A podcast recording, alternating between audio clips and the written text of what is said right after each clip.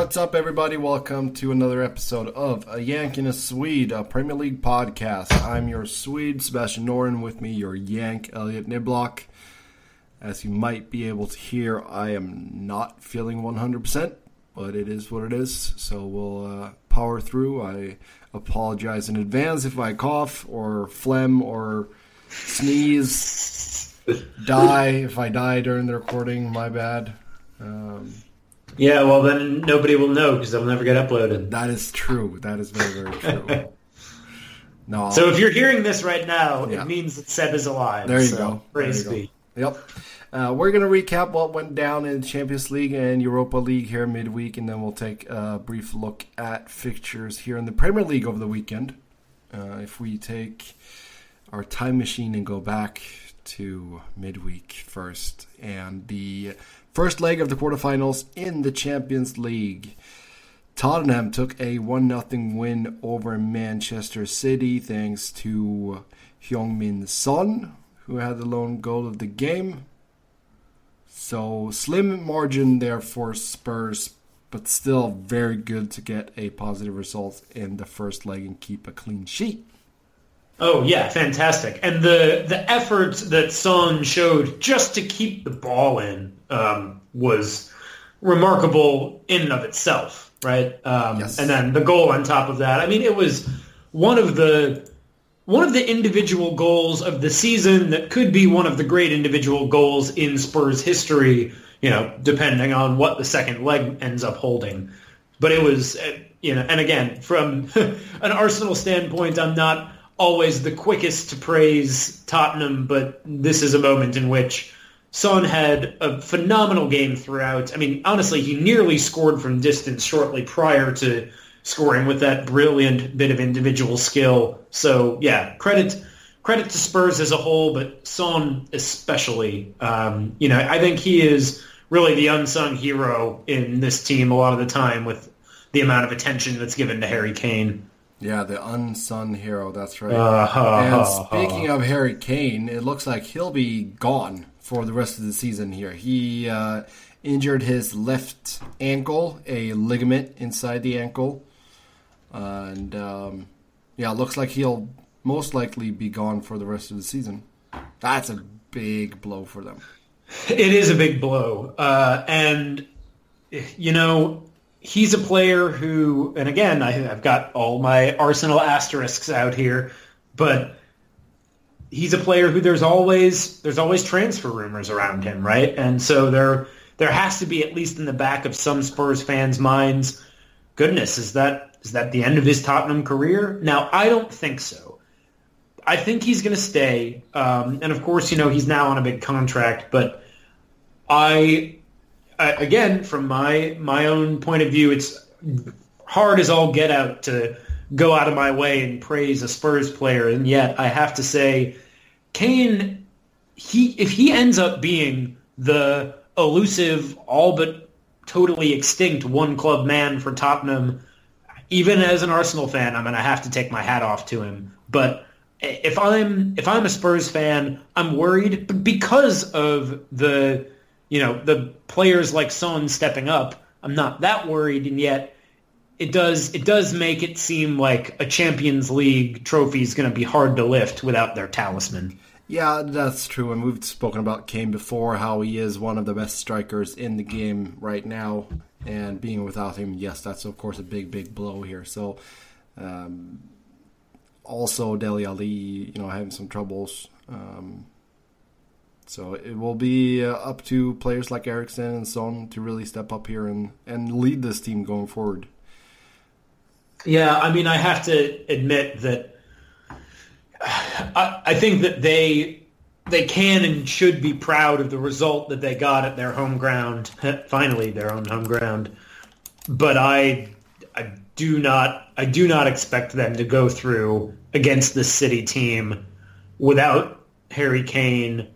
Um, just because you know we just and again all credit to Son, all credit to Eriksen, but no matter how much they step up, City just has so much depth. You know, City could lose Aguero. They could, you know, they could honestly, they could lose Aguero and Sterling and still be favorites against Tottenham next week. Yeah.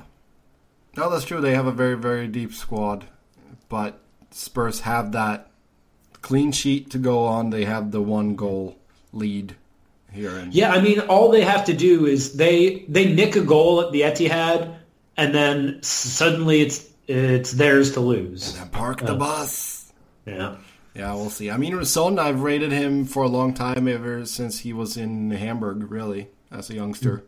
Uh, and then he went through a couple of years with Bayer Leverkusen before ending up in with the Spurs. So, um, yeah, good player. And a lot of career left ahead of him. He's only set to turn 27 just yet this summer. Yep. So, And now he doesn't have to do that mandatory military thing either. yeah, which I think is obviously a, a good thing for everyone. Yeah. I mean, and again, even as I, I know I'm harping on this here, but as a fan of the arch rivals, I, I don't, you know, I never want, I never want to see a particularly strong Tottenham side, but it would also just be objectively, it would be a sad thing for fans of football, regardless of their stripe, if Son Heung-min was not allowed to play through the entirety of his prime. Oh, absolutely.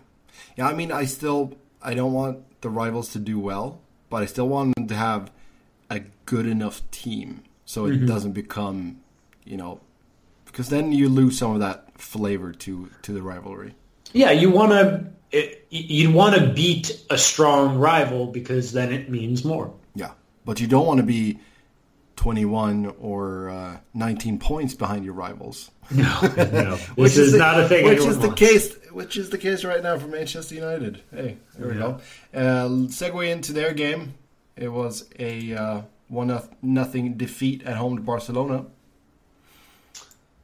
Yeah, and this is going to be a game of ruining missed chances for United. I mean, they only had a third of possession, and yet they had almost twice as many shots as Barca. And I mean, there's one there's one kind of fluffed volley by Rashford that sticks out in my mind in particular when it was, I believe, still nil nil at the time.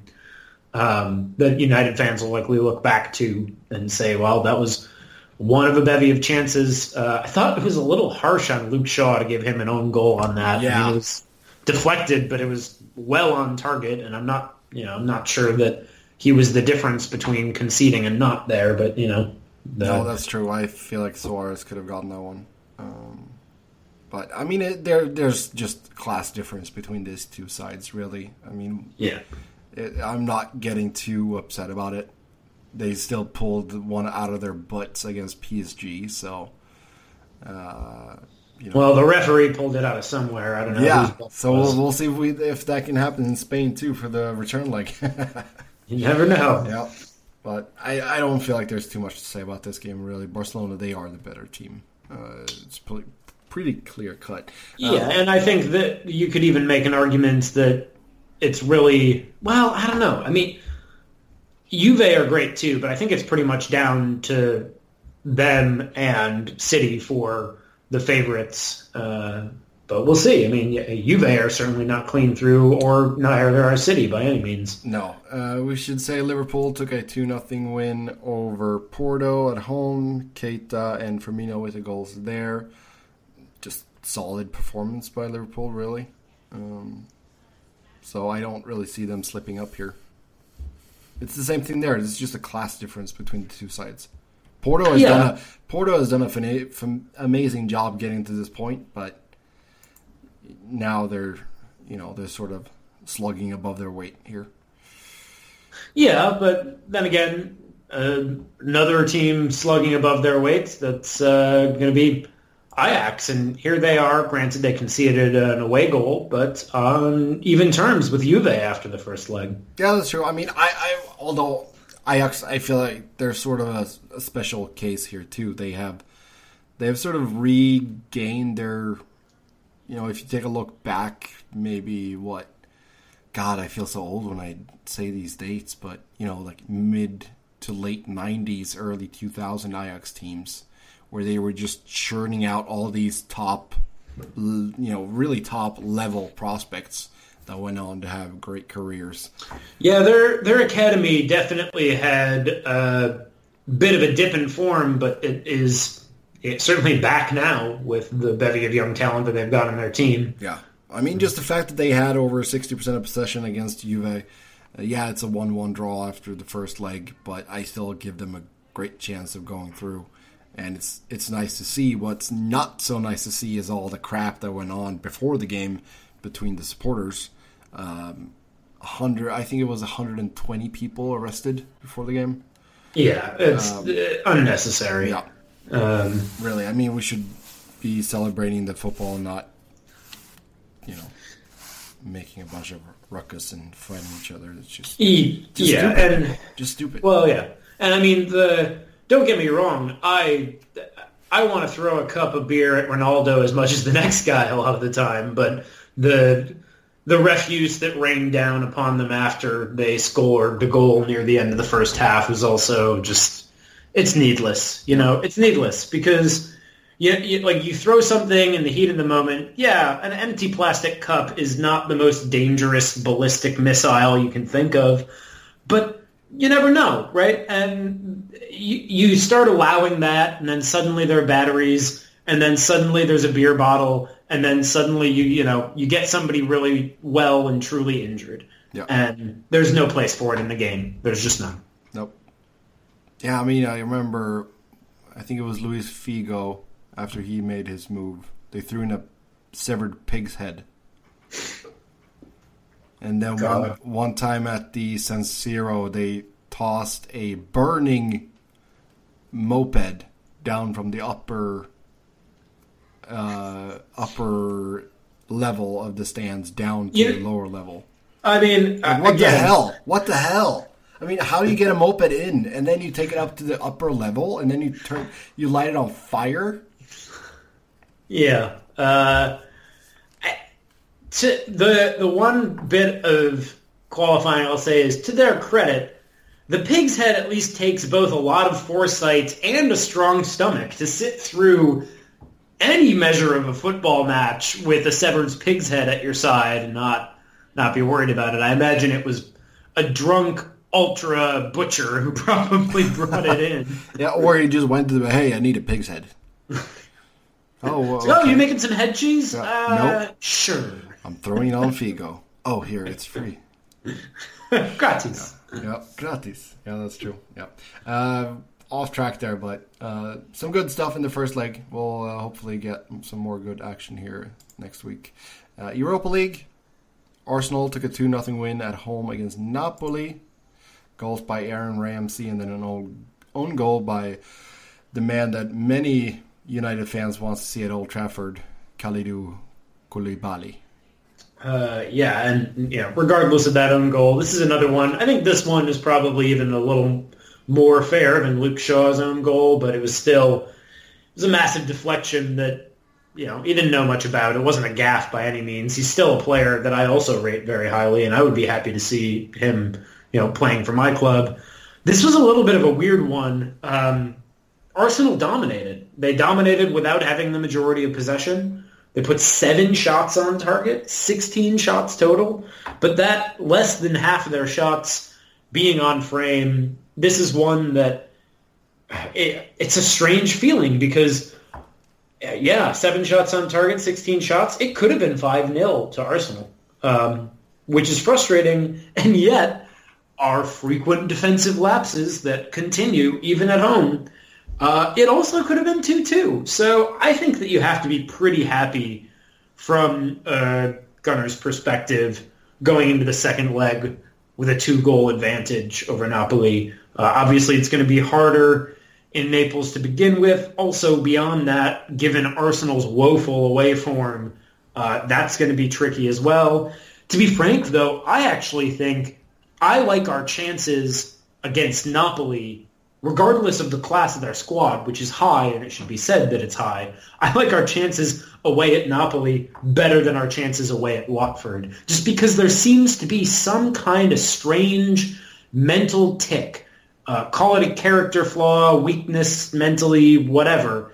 But our struggles away from home, across, they've been across the board. but they seem to be a little bit more of kind of a, a, a you know a hump to get over domestically, and I I expect Arsenal. Let me knock on the wood. I expect Arsenal to qualify over Napoli in the Europa League. I don't expect all three points against Watford, even though I'm sure the bookies will have it opposite. Yeah. Well, I mean, this is Unai Emery's favorite tournament. Mm-hmm. He's won it several times, so you know I can definitely see him getting done with Arsenal too. Uh, Chelsea they got a one nothing win on the road against Slavia Prague. Marcos Alonso with the lone goal in that one came in late, 86 minute.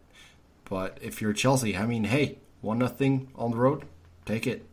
Yeah, absolutely. Um, as you said, uh, they they left it late, but they've got an away goal advantage. Uh, Uh, as much as I just spoke confidently about Arsenal's chances, I am yet more, even maybe supremely confident that the Blues advance out of this quarterfinal. Yeah. And then Benfica took a 4-2 win over Eintracht Frankfurt, and then Valencia took a 3-1 win in the all-Spanish meeting against Villarreal. Yeah, got to give my little shout out to Santi Cazorla with the penalty. Granted, it's not going to make much difference, it would appear, um, but you know, certainly frustrating because that penalty was an equalizer, and it remained the equalizer for the full 90, and then it was only in stoppage that uh, they conceded too quickly. Yeah, Daniel Wass scored in the 90th minute, and then Gonzalo Guedes, who had two goals in this game, scored in the 93rd. So, uh, yeah but we'll see what happens there. But all good stuff, all good stuff. Moving over to the Premier League, we had one game here on Friday as we recording. Newcastle took a one and nothing win over Leicester on the road at the King Power. Uh, Ayoze Perez with a long goal. Mm-hmm. So good, good win for Newcastle. They are now up to 13th place, pending the other games here over the weekend. Yeah, and they this is another. I mean, another moment in which they had less than a third of possession. They had 28% possession, but they looked hungry. They wanted it. Um, I mean, you know, they're they're really playing for something in a way that uh, Leicester are not so much because Leicester are there's no way that they're going to be in a top five race, not at all. On 47 points, and they're totally safe. They're going to be a mid-table finish. Um, yeah, you might want to play for some pride to try to finish ahead of Wolves, Everton, Watford, but they didn't have that much to play for. And like they they looked dangerous at times, but Newcastle were fighting for their lives and with all three points, they're just about well and truly safe now. I think Cardiff now needs to win something like four of their last five matches, uh, which having won one of their last their previous five. It's it seems a foregone conclusion for Cardiff, uh, but you know at Newcastle's joy. So it was this was a moment in which you know, it's rare to see a team get dominated in possession so much and still speak about them as the club that seemed to really want it more. But you know that was true of the Toons today. Yeah, Cardiff they got that pretty much win or die game against Burnley here tomorrow. Uh, mm-hmm. Burnley's picked up two wins in a row here against uh, Wolves and Bournemouth. So that's definitely one game to keep an extra eye on on Saturday. Um, but first, we got 7:30 Eastern AM kickoff between Spurs and Huddersfield. That can get ugly. Yeah, I, and this is well, it can get ugly, but you know, as I was just speaking about teams wanting it more, uh, I don't don't like. I'm not about to put a tenor down on Huddersfield in this match. You know, they're they haven't wowed anyone. They haven't looked impressive. Uh, as we all know, they're already relegated.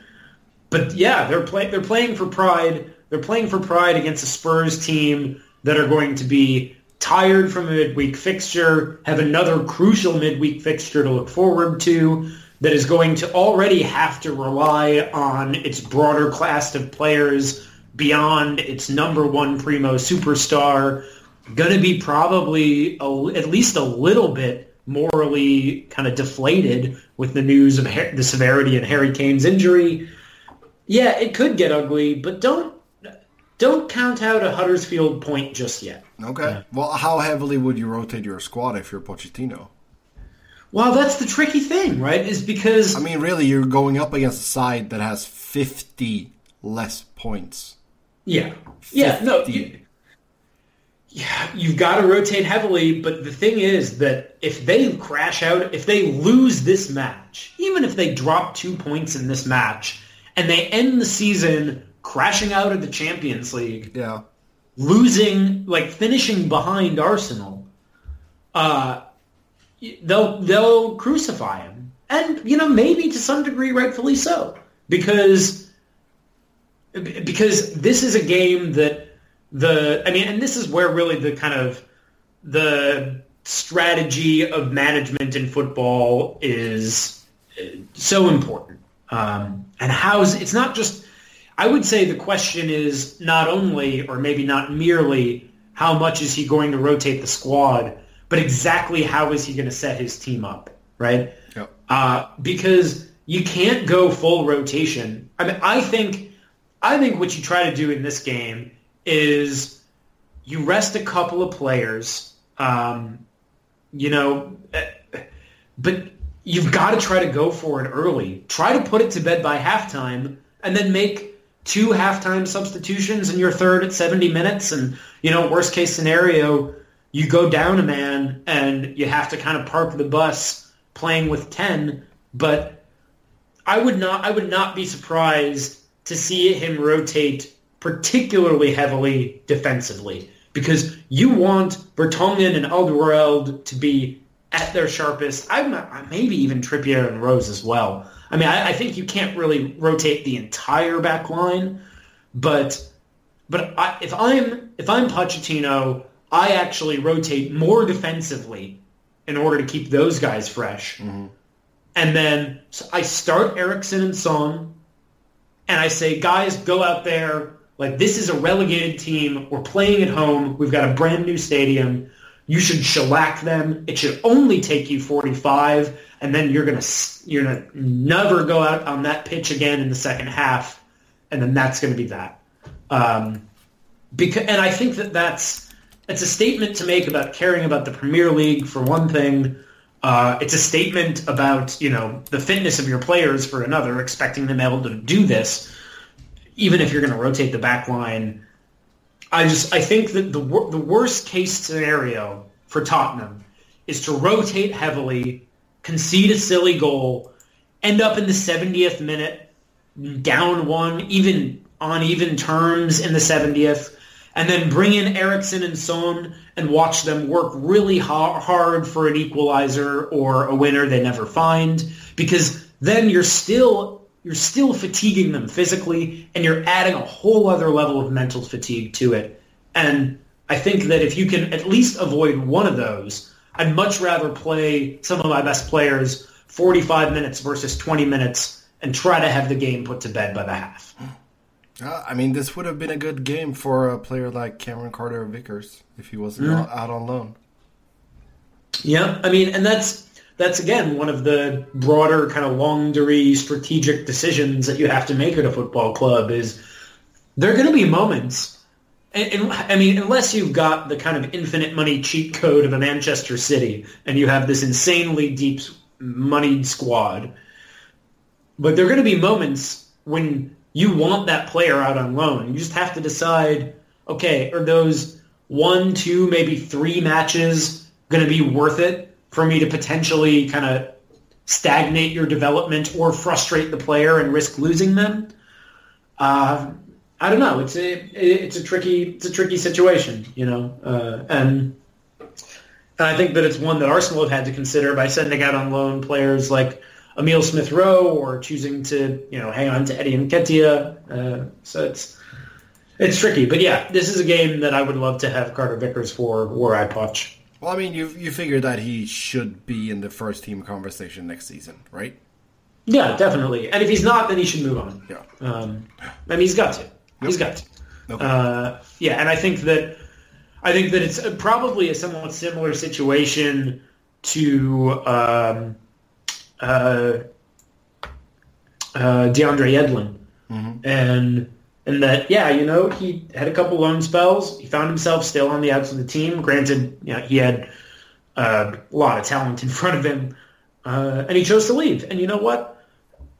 Doing great at Newcastle. Yep. Uh, and I think that that has been phenomenal for his development because, again, you want to be you want to be playing in the best league in the world, but it's important that you're playing and not just watching because you know uh, any silver spoon wealthy 20 21 year old can sit in the stands and watch every Premier League match. You've got to be out there on the pitch. No, that's very true. Very very true. Uh, 10 a.m. games. We've got Brighton against Bournemouth, then that Burnley Cardiff game that we spoke about earlier. Fulham takes on Everton.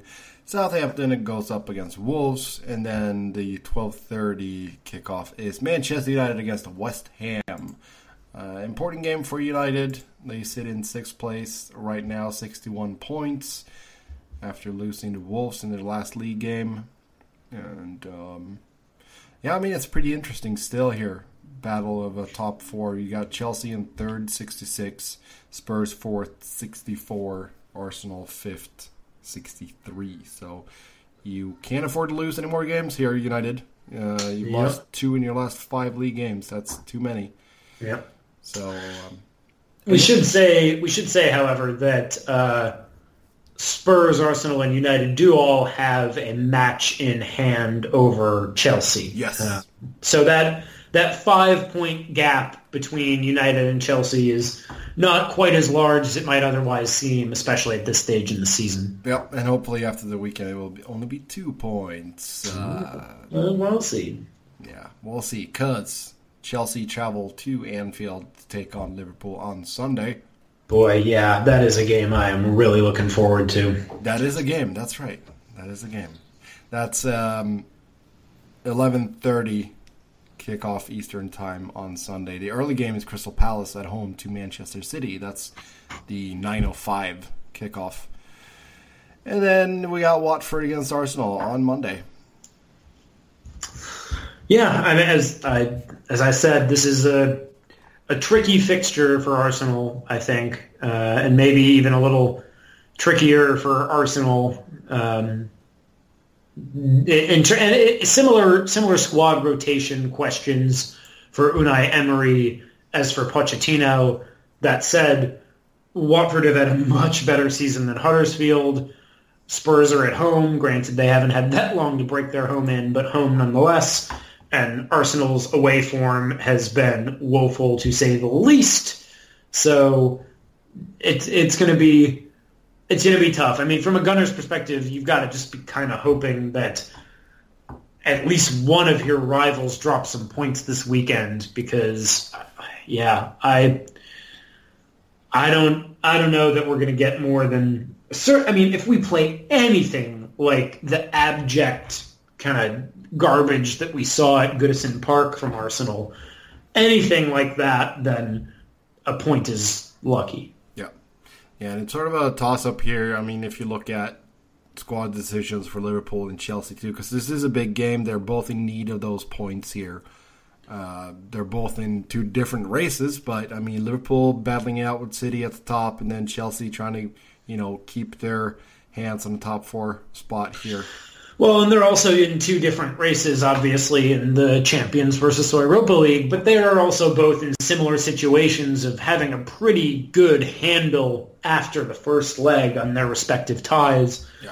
I so mean, this I, is a, I assume both teams would feel their strongest side here. First strength, gotta be. I would be. It would be uh, almost well, almost criminals hyperbole, but almost criminal not to for either manager. Yeah, it's going to be it's going to be all hands on deck for both teams. Yep. And it should be all hands on deck to watch that game because that's uh, got the promise to be a good one.